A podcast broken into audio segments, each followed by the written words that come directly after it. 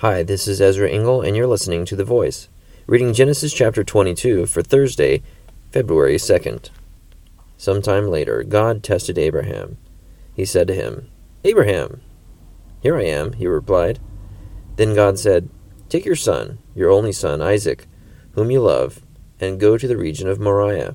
Sacrifice him there as a burnt offering on one of the mountains I will tell you about. Early the next morning, Abraham got up and saddled his donkey.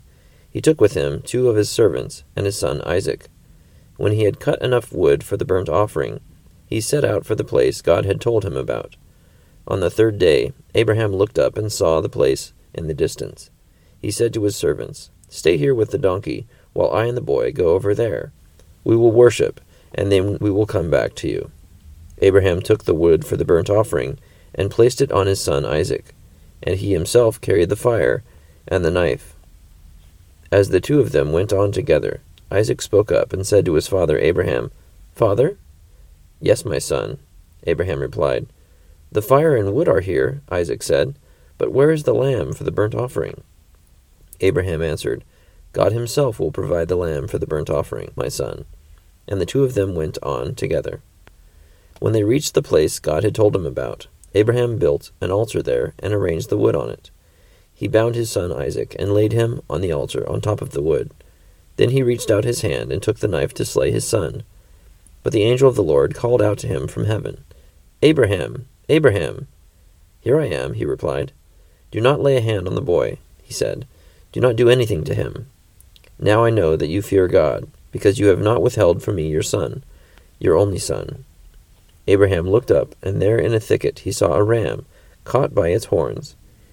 He went over and took the ram and sacrificed it as a burnt offering instead of his son. So Abraham called that place, The Lord will provide. And to this day it is said, On the mountain of the Lord it will be provided. The angel of the Lord called to Abraham from heaven a second time, and said, I swear by myself, declares the Lord, that because you have done this, and have not withheld your son, your only son, I will surely bless you, and make your descendants as numerous as the stars in the sky, and as the sand on the seashore. Your descendants will take possession of the cities of their enemies, and through your offspring all nations on earth will be blessed, because you have obeyed me. Then Abraham returned to his servants, and they set off together for Beersheba, and Abraham stayed in Beersheba. Some time later, Abraham was told, Milcah is also a mother. She has borne sons to your brother Nahor. Uz, the firstborn, Buz, his brother, Kemuel, the father of Aram, Kesed, Hazo, Pildash, Jidlaph, and Bethuel. Bethuel became the father of Rebekah. Milcah bore these eight sons to Abraham's brother Nahor. His concubine, whose name was Reumah, also had sons, Tebah, Gaham, Tahash, and Maacah. Genesis chapter 22.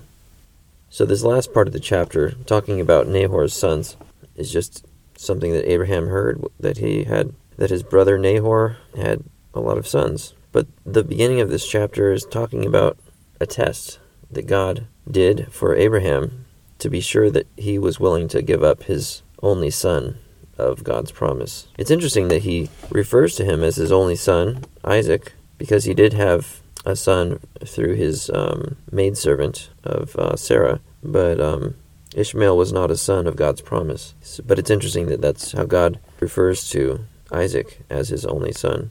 And it's also interesting, I think, that Abraham answered his son by saying that God will provide the lamb for the offering. And that is what happened. And another thing I thought about was that he asked his servants to stay behind. And I wonder about what he was considering Maybe he didn't want his servants to watch him slay his son.